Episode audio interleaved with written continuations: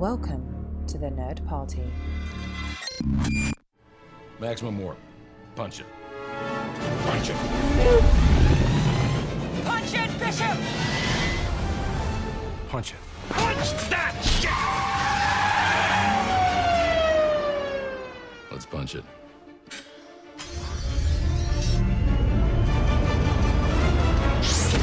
Hello, everybody. Welcome to this episode of Punch It. This is episode 46. My name is Charlene Schmidt, and with me, as always, is Tristan Riddell. Tristan. How have you been? I've been good. I've been busy. It's been crazy. It's been uh, baby and diaper and milk filled, but it's been golden and glorious at the same time. And uh, it's uh, uh, even though I am blissfully walking on a cloud because I'm in uh, a uh, fantastic marriage with a fantastic baby, I'm also walking on cloud nine because we have new Star Trek coming to us every single Sunday.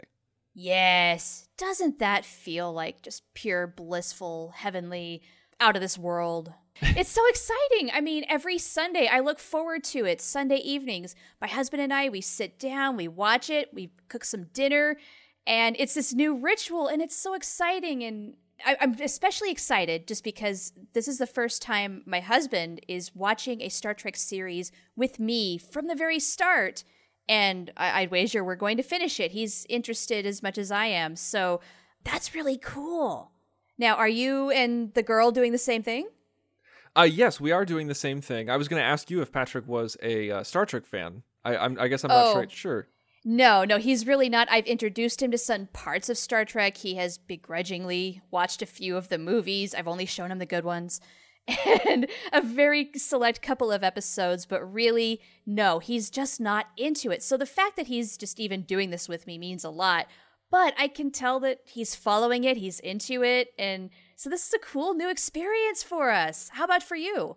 Uh, well, it's kind of the same story as you. As you know, uh, my wife, aka the girl, she is not a Star Trek fan, and she's never watched it live. She's never watched it from the beginning, and she begrudgingly watched a few episodes with me here and there. Uh, she's seen more movies than Patrick because uh, we got into a groove where she went on a roll and started watching. I think two all the way, like Wrath of Khan, all the way to First Contact. I think. Wow. So she even watched five and kept going. No, she. that- that's the, we, we, we, I, I, yeah, we skipped that one. We went from two to first contact, only skipping five. That was really smart. She doesn't know how lucky she is. I think so because I love her. Yeah, I love her dearly, and I respect her time. And uh, so we're watching this together. We get to, you know, what we we uh, watch this episode, and then we record Nerd Nuptial, or we record Nerd Nuptial, then watch the episode. It kind of varies each week, and it's interesting because she is definitely not as into it as I am. Okay. So it sounds like you and Patrick are on equal footing. Uh, she is basically watching it just because she loves me. She was she was intrigued. I mean, she was she was looking forward to a new show because she's a big sci-fi fan. But this this show does not have a je ne sais quoi that uh, tickles her fancy, and it looks like with this most recent episode, episode four. And if you guys haven't seen it yet, please watch it because uh, as what we're going to do is we're going to talk about the writing of uh, actually let's talk about what we're going to talk about today like we're going to talk about the writing of star trek discovery so far like the first four episodes uh, the basis of the show how it's different from the previous ones and we're also going to talk about some punch it administrative work moving forward Yes. and uh, Char, do you want to intro that yeah, why don't we? Let's get right into it because we want to put out sort of a call to our listeners. Something we've been contemplating for oh, a while now is we love Star Trek, clearly.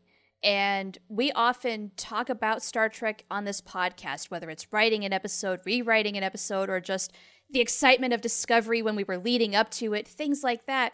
We have thought often about whether or not we should make Punch It exclusive to Star Trek, where we do things like just Star Trek stories, just Star Trek rewrites, cut out the other stuff, because honestly, we've not gone to that too much, with the exception maybe of Gilmore Girls.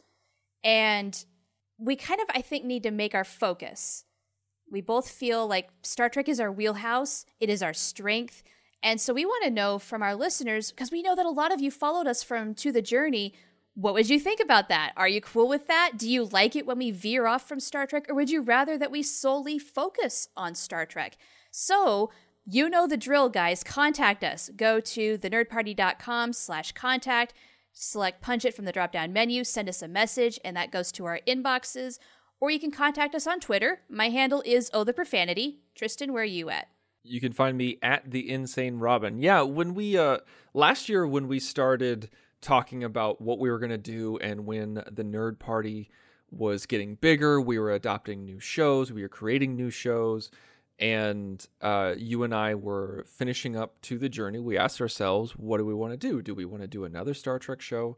Uh, do we not? And the main reason why like we stopped to the journey on Trek FM not because we don't like Star Trek but because we wanted to explore other areas outside of Star Trek. We couldn't do that with a Voyager show. We couldn't Right. talk about Gilmore Girls or Star Wars Right. or, you know, House of Cards or anything like that on a exclusively a Star Trek show, especially on another network. Yeah, we really wanted that freedom. And honestly, I thought we were going to use it a lot more than we have, but we haven't. So, well, I I feel like we've exercised it a lot more than what you're saying. I feel like we've because we've written a three part Star Wars movie. that's true. we've written a prequel story to House of Cards. We've done season by season overview of the writing analysis of Gilmore Girls. We just finished season five. So I feel like you're not giving us enough credit. Okay, on okay. branching out. Well, I think here's where I'm coming from is I feel like lately we are veering more and more towards Star Trek where we started out and we thought, "Oh, we're going to do all these things." And so we did House of Cards, we did Bob's Burgers, we've done quite a few of our mm-hmm. favorite shows whether it was writing a story or doing season by season reviews of the writing, yada yada. But I, I guess maybe in the last couple, maybe to few months, I felt like we are doing Star Trek more almost like putting on a comfortable pair of shoes, where if all else fails, we know we can go to this. And well, frankly, you know what? We love it and we've got a lot of practice at it. So we got some skills. it's funny because you know when we started this a year ago we want to explore other other avenues but after doing this for a year we're like okay well what are we at our in our heart of hearts i mean what are we when we really boil down to what we love and a big connection the biggest connection besides our friendship between the two of us is that love of Star Trek, not just Star Trek Voyager, but of Star Trek on a whole. And Right. so, what we're thinking moving forward and what we're asking you to comment on, because we're just thinking about it, is we want to like because right now we have a it's punch it writing and pop culture and sometimes we dabble in star trek but what we're thinking of doing is rebranding the show calling it punch it writing in star trek and then sometimes we go outside of the realm of star trek just every once in a while Right. Make that a sparing part. so it's basically the reverse. For those of you, because I know there's a lot of you who have been following us with our Gilmore Girls arc, no matter what we do, we're not abandoning that. That'll be one of those shows that is outside of the realm of Star Trek. It could be something like Punch It writing, writing in Star Trek, and this is this would be like an away mission episode. Yeah. Like this is yeah. outside the ship. When we've done five seasons, we have to finish. I'm a completionist. Yeah, We've gone too far. absolutely. so we've definitely got to finish that up. But when it comes to the other stuff, we might not write any more Bob's Burgers or House of Cards. Like maybe we got that out of our system, and we want to know from you guys. You're our core audience. Many of you did come over from To the Journey. Maybe you want us to just do Star Trek. We would love to know where, where you all stand on it, and maybe that's going to help us weigh how we do this. But I think change is coming. Yes, and that's the thing is that like you guys might think we're crazy. You might like the variety. You like you might like it being mixed up and you might like that it's Bob's Burgers, House of Cards, Star Wars and everything else under the sun. And so let us know. Yeah. Like Char said, go to the nerdparty.com slash contact. So let's punch it from the drop down menu. And you you know, you can find us personally on Twitter. You can find the show page at Join Nerd Party. You can find us on Facebook at facebook.com slash the nerd party. And uh, whatever happens in the future, whether we stay the course or we convert to all that is Star Trek, I'm excited moving forward because we're celebrating our one year anniversary very soon. Yeah, coming right up in the beginning of November. So it'll be here before we That's know right. it. Oh my gosh, that happened really fast. so, speaking of things that are happening fairly fast, we've watched four episodes now of Star Trek Discovery. It feels like this premiered just yesterday.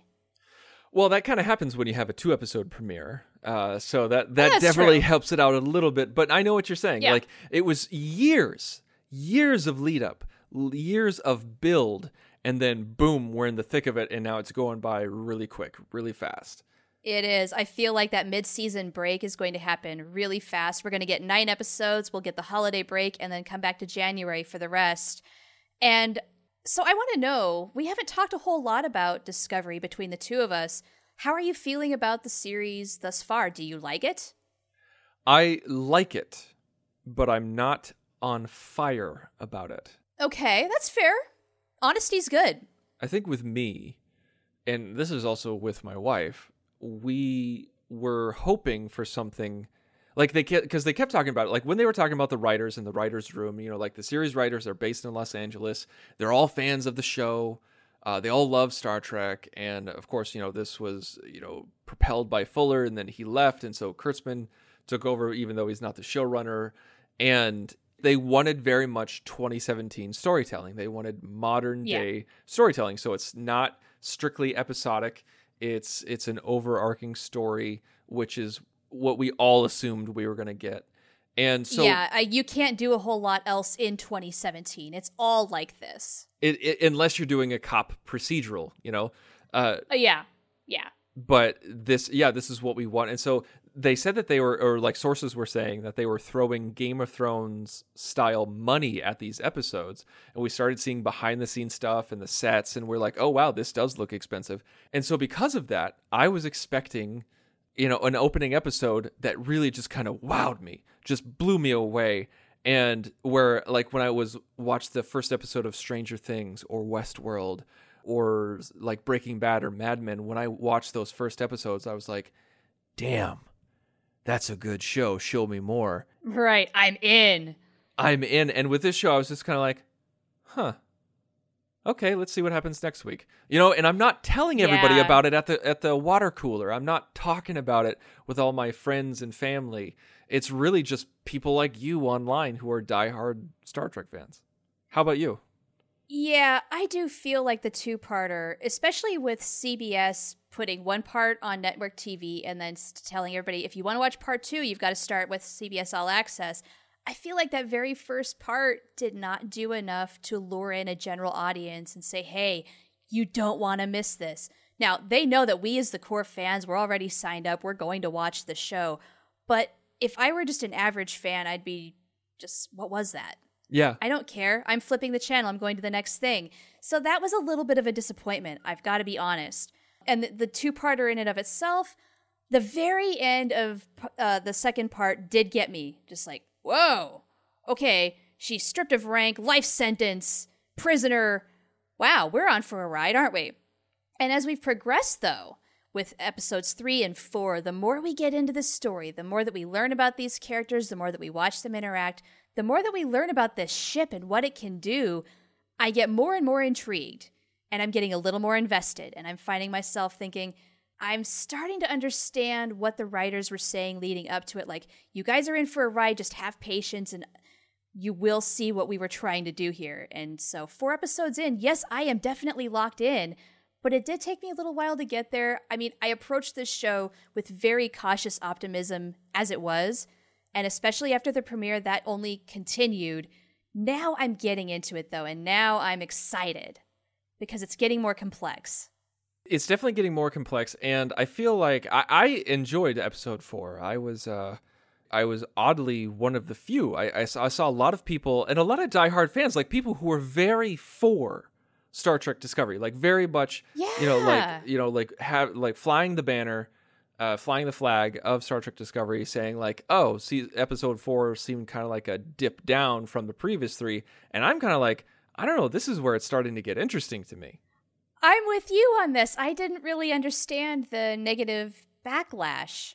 Um, I feel like it's only gotten stronger and it's getting much more interesting and complicated, uh, especially with Ripper, the creature, and what's going on there. I think the writing is getting better, the acting is getting better, the special effects are getting better, and the episode itself felt better structured. And I, this is going to sound weird, but this felt like a self contained episode.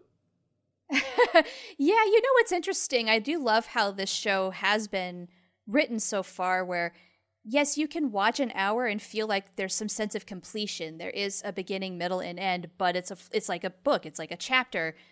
You want to keep going. It's leading up to bigger and better things as it goes on. Especially this episode, though. Like structurally, I felt it was really good.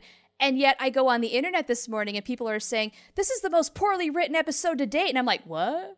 Yeah, I was really confused. So people are seeing things very differently than we are, and I find that fascinating. And I'm just wondering from here on out, what are people seeing that we're not seeing, and vice versa? And how is that going to come together? Or is it, are we going to be divided on this along with everything else in the world? I mean, oh my gosh. Well, I just feel like these writers and these producers, they are at such a disadvantage because everything's under a microscope. Oh, yeah everybody's looking at every single line, every single gesture, every single iconography, everything, and trying to match it up and judge it by what's come before. Now, I'm not saying that there's anything inherently wrong with that. I'm just saying that it's not easy to just sit back and relax, turn your brain off, and enjoy a story with Star Trek because we have 700 plus episodes that we've all memorized and we're trying to compare it. We're like, okay, well, you know, episode four happened, and you know, this was a lot like, uh, you know, season three TNG episode four, and this was a lot like, and this little aspect was a lot like Voyager, uh, you know, like uh, season six episode thirteen. You know, like we all know how to do that, and we can do it by heart. And so I can't even imagine being in that writer's room and trying to pay homage to what's come before, but also at the same time trying something new. What do you think about the writers focusing so much on a spore drive instead of warp drive? I find the concept really interesting. And of course, we know somewhere down the line it's not going to work because the Enterprise in the original series and thereafter was not using this. And so, what is the deal? And maybe it has something wrong? to do with yeah, what goes wrong? What maybe it has something to do with Ripper, just the way that the travel made him so weak and basically, I mean, they're using him. And so that's not cool. And so that brings out a lot of questions of ethics and like the equinox. Yeah, yeah, there was definitely signs of that going on as well as with spores. I always think Sporocystian a la the caretaker. Like, does that have some weird connection? I mean, we know Kirsten Beyer is a writer on the staff. She's a massive Voyager expert fan. So who knows? We might we're gonna find out eventually. Just it's a matter of when. So that's intriguing, and uh, especially with this episode here, with the putting in some of the mixture of ethics. I'm thinking we have to remember this is an imperfect Starfleet. This is not Yeah. the Starfleet even of James Kirk. It's definitely not the Starfleet of Picard's era.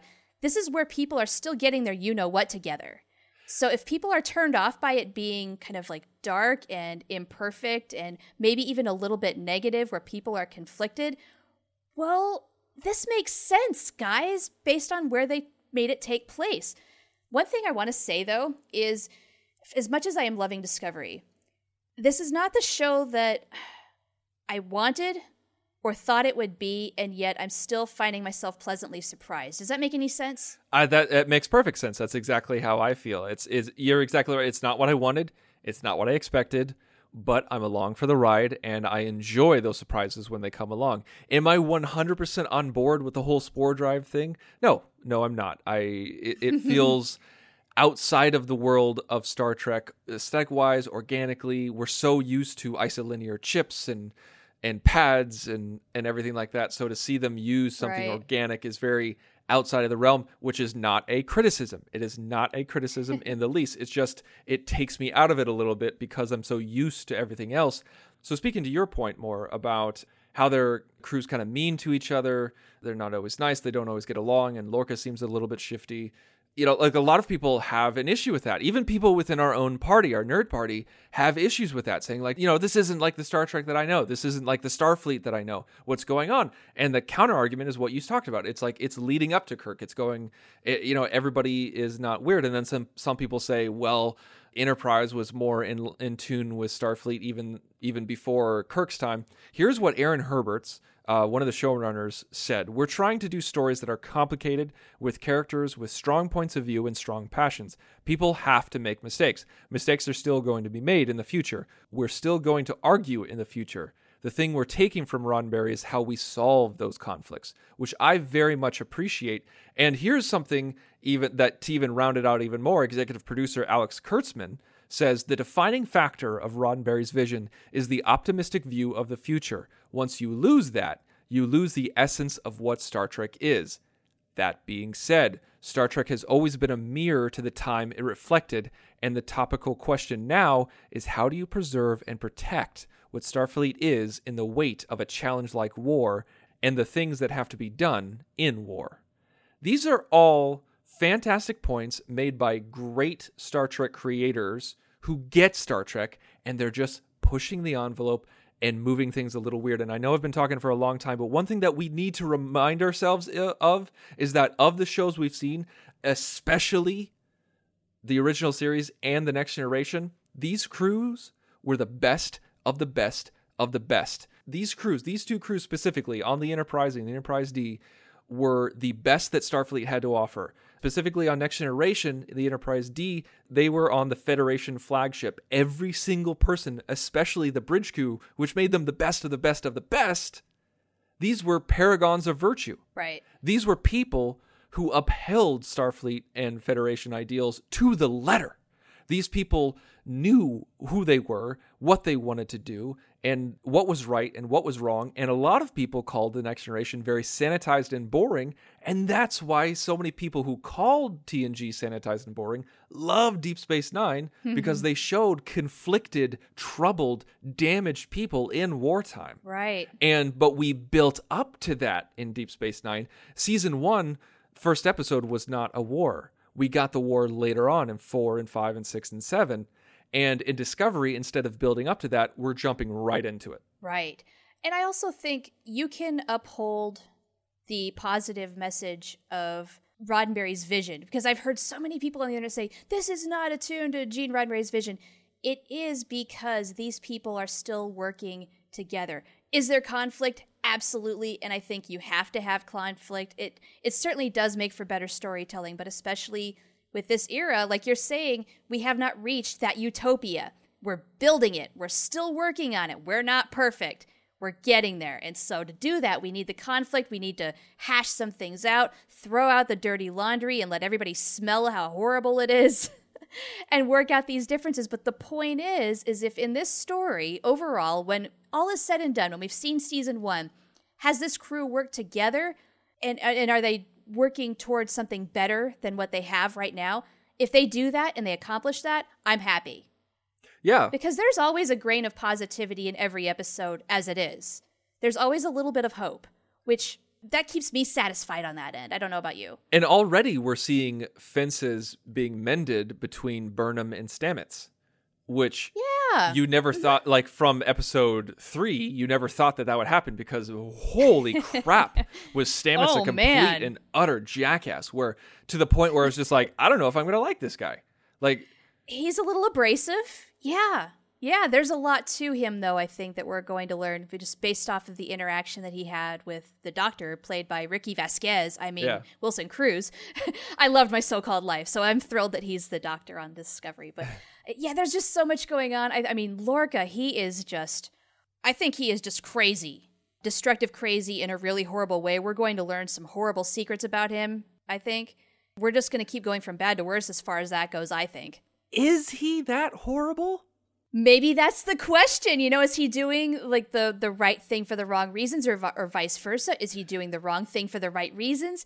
Is he doing horrible things? But what has he done that's so wrong? Honestly, what has he done that's so wrong? Because I hear this all the time. I hear this all the time that people are saying the way that Lorca is written is that he's not very Starfleet, he's not very Star Trek, and he's a bad guy who's twirling his mustache. And I'm like, what has he done that is so utterly horrible and outside of the realm of Star Trek and outside of the realm of Starfleet? Because all of the we've seen him be is abrasive and pushy. I- I- he hasn't broken any laws. No, and I suppose the fact that he comes off kind of as a warmonger too does not help. I mean, he is in this war to win it. and he's going to do whatever it takes to make that happen. That makes him dangerous. But also, there's little things like the fact that uh, Saru he doesn't take his counsel. Lorca That's doesn't consult with his first officer. Why? And I just get this feeling that the crew is walking on eggshells around him. They want to make him happy. Mm-hmm. They want to cater to his every whim just to appease him. What is really going on here? We do not know yet. I think there's a lot more layers we got to peel back. He just gives me that vibe that he's really up to no good. I I don't know. I don't I don't know. I don't get the vibe that he's up to no good. I feel like he's much more of I think he's just a different kind of captain. He's a captain that we haven't seen. Look at who we're used to. You know, we're lo- used to Kirk. Archer, Picard, Sisko, Janeway. These are all people. They they all have vastly different personalities, but every single captain defines what Starfleet is about mm-hmm.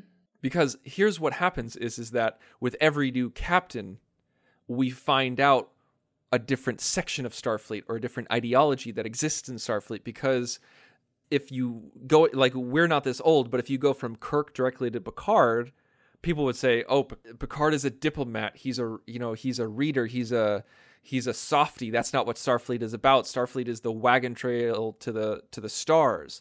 Starfleet is about conquering your your enemy and ex- exploring the unknown by any means necessary and kissing your green girl while you're at it I think a lot of people said that when Next Generation premiered. You know, the whole thing of who is better, Kirk or Picard. I mean, we've had this argument before many times over in the history of Star Trek, but just a lot of people have forgotten or they've not been around to experience it. But here we go again. We're doing it again.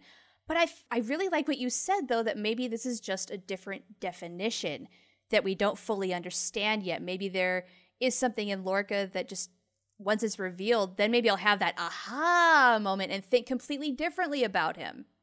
because he did say he said he's like how do we like yes he, he begrudgingly said he's like yeah i'm on a ship filled with explorers in wartime but he also talked about getting back to peacetime and getting back to exploring he's Right. like how do we do that we win the war and you can't half-ass it yeah yeah well that that's you know it's it's true. He said he's like you can't fight a war and explore at the same time. And you can't explore and then fight the war. You have to fight the war win the war and then you can go explore. And so he feels like he's the only one who's in that mindset. Well, maybe with the exception of Landry, who's now dead. So spoiler alert on episode 4 there folks we've been spoiling a lot of things. If you've not been spoiled up to this point, what are you doing? but yeah, I mean, it's true. Uh, that was actually one of the worst pieces of writing since we've been on Discovery.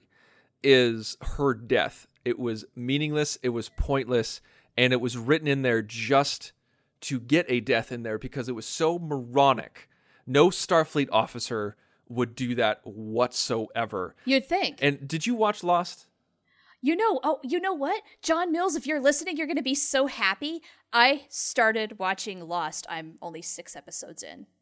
Okay, well then I can't describe it to you then, but because uh, there, there's there's there's one death that was so obvious and so meaningless that you're sit you sit there and you're like, did the writers just want to get rid of her?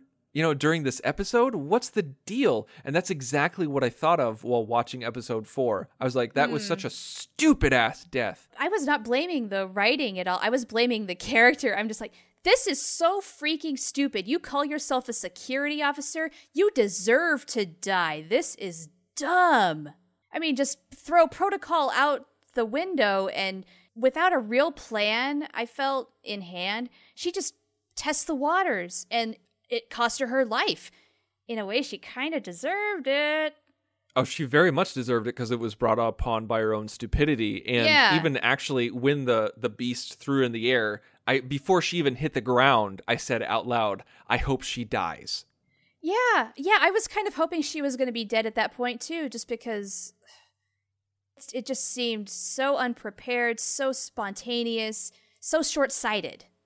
Now we're only four episodes in, and it's so hard because we we as huge nerds and Star Trek fans want to compare, we want to contrast, and we want to rank. We want to rank so bad. We love ranking in Star Trek and fandom. And even though we're only four episodes in, in terms of writing, how does this compare with the other shows? Oh man, I can't compare right now. I really can't. With only four episodes to judge it on without knowing the complete story, can't go there. I just I have mental block. Can't do it. Can you? I think a little bit where it's hard to separate writing and acting. I know that sounds silly, but for me sometimes it's it's true because good acting makes it feel like good writing. Oh, that's true. Where bad acting makes it feel like bad writing. And sometimes you can differentiate the two where you're like, oh, wow, this person's a really good actress or actor, but these lines are just crap. Or the reverse, where you're like, man, that's a good line. And they sold it horribly. Right. And so we saw the former a lot on Voyager, where sometimes they would have a horrible script, but the acting would just be superb. yes, it's, uh, and sometimes the reverse, you know, and, Yeah. and with, I think with Star Trek Discovery, with the first two episodes, I felt like the writing was okay and the acting was god awful. But because it was Star Trek, I was like, okay, let's let's move it forward. And then with episode three, once we actually got on Discovery, I was like, okay, the writing is okay and the acting is better. And then once we got to episode four, I was like, okay, the acting is solid, no missteps, and the writing is great, except for that one moment where uh, uh, where Ripper kills the stupid ass security guard. And so, in comparison, when you mix the acting and the writing together, I think it's better. Like the it's better. How do I? I don't see. It's so hard to actually say that. See, so why do it? I don't. I think it's because. I mean, like I know. you know that I like Enterprise. You know that I like Enterprise. Oh yeah, I do too. I love Enterprise. I, I love all the Star Trek uh, shows, just in varying degrees. But though I think one of the worst things about Enterprise was the acting and the cast. But we got some really great sci-fi stories out of it, and so so far, Discovery and Enterprise are neck and neck to me in terms of quality of content with acting and writing. But I feel like Discovery may soon surpass season one of Enterprise. Okay, fair enough. I mean, I think we've seen god awful acting to start off Star Trek series before. I'm I'm thinking particularly of Next Generation. I'm sorry, a Oh, lot yeah. of the acting was not good. I think a lot of it, honestly, is just finding the footing. The actors have to figure out who these characters are, and then once they really understand, eh, they can embody these characters, give us much better performances, do a much better portrayal of the writing, and, and therefore everything kind of carries itself higher. First seasons, I think, are just so tough. And especially when you have things like prosthetics and people are speaking Klingon. I mean, honestly, though, I give this crew a lot of credit. I think so far, just my opinion, they're knocking it out of the park. They're trying to come out so strong, they're pouring their hearts and souls into it. I love their enthusiasm. Anytime I see this cast at a convention or what have you, uh, you I've not been to a convention, but when I see the recap on Twitter, I get jealous because I think, "Oh my gosh, what? How cool are they? They are so awesome, and I love them, even though I've barely seen them on the screen for a, a couple of hours." So, I think with time, we could really, really, really love this show. I think so too. I feel like people aren't realizing that that they I and I've made this argument where you need to get my attention right out of the gate. It's not it's not the 80s anymore, it's not the 90s anymore. You got to get great storytelling right out of the gate and You do. That's the way it is, or you're canceled. or you're canceled and I think Discovery is on the verge of that. I think Cancellation? No, no, no, no, no, no, of great Okay. storytelling. Oh, okay. I was going to say, what are you talking about? No way. no, I think it's on the verge of great storytelling. It gave us something great in the first couple of episodes, as in visual storytelling and editing and production and music and makeup and cinematography. All were great parts of storytelling. It's the acting and writing that was a little eh. And so that's where I was just like, okay, well, I'll stay with you. And it's getting better. And so I feel like a lot of people don't remember the days where, you know, season one is a trial area of what the show's going to be and what it's going to be like. But that is not negating what I'm saying about being great right out of the gate. Yeah. Discovery realizes that. And I am very looking forward to seeing what season one ends up being. Yeah. And again, I feel nothing honestly but a little bit of sympathy for the writers having just the mm-hmm. incredible task at hand. They have to deal with this for sure. They have to come right out of the gate with all of their stuff just explosively good or else. And yet, mm-hmm. how do you reach that level just starting out? You know, it's like making magic. so they they've got a very difficult task. However, they have an incredible team that's put this show together. You know, behind the camera, in front of the camera, with the writing. I have faith. I still have faith. I'm optimistic, and the further along we go, the more optimistic I get, thinking, I'm really into this show. I'm going to love this show with all of my heart. I am not there yet, but I am right there with you in the realm of optimism. Optimism, Captain! Optimism, Captain. Okay, we have faith, faith of the heart. So God, you went there. I know I had to. Uh, thank you guys so much for listening. As we talked about at the top of the show, please let us know about what you think about us going full time Star Trek. Go to the nerdparty.com slash contact, select punch it from the drop down menu, fill out the form, and send us an email. You can also find us personally on Twitter. You can find me at the Insane Robin. You can find Char at O the Profanity. You can find us at the show Twitter at Join Nerd Party and on Facebook at facebook.com slash the Nerd Party. Yeah, we want to hear from you. Let us know your thoughts. That might influence our decision. But no matter what we decide to do, we will always punch it. Ready for warp, sir. Let's punch it.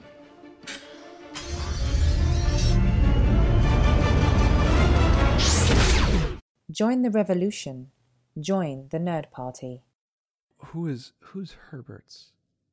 Who's this guy? I want to quote a guy. and I wanna Herbert, Herbert, Herbert.